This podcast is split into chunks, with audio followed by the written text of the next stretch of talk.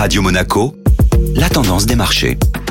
Radio Monaco, la tendance des marchés avec Société Générale Private Banking. Bonjour Delphine Michallet. Bonjour Benjamin. Le C A C quarante rate la marche et bute sur son record de début mars. La Bourse de Paris s'est maintenue en vue de son record historique sans pour autant parvenir à s'en affranchir hier. Après six séances d'affilée dans le vert, l'indice clôture à l'équilibre à sept mille trois cent quarante-cinq points, enregistrant tout de même une progression de plus de treize virgule cinq pour cent depuis le début d'année. Les investisseurs ont salué la baisse pour le cinquième mois consécutif des prix à la production de la zone euro, soulignant un ralentissement des pressions inflationnistes. Du côté des devises, la livre profite des perspectives moins grises au Royaume-Uni en touchant hier le seuil symbolique des un virgule vingt-cinq dollars, un plus haut sur dix mois. Et dans l'actualité des valeurs, c'est le fabricant de pneumatiques Michelin qui a affiché la plus forte hausse de la Bourse de Paris avec une hausse de un virgule cinquante-six pour cent sur la séance.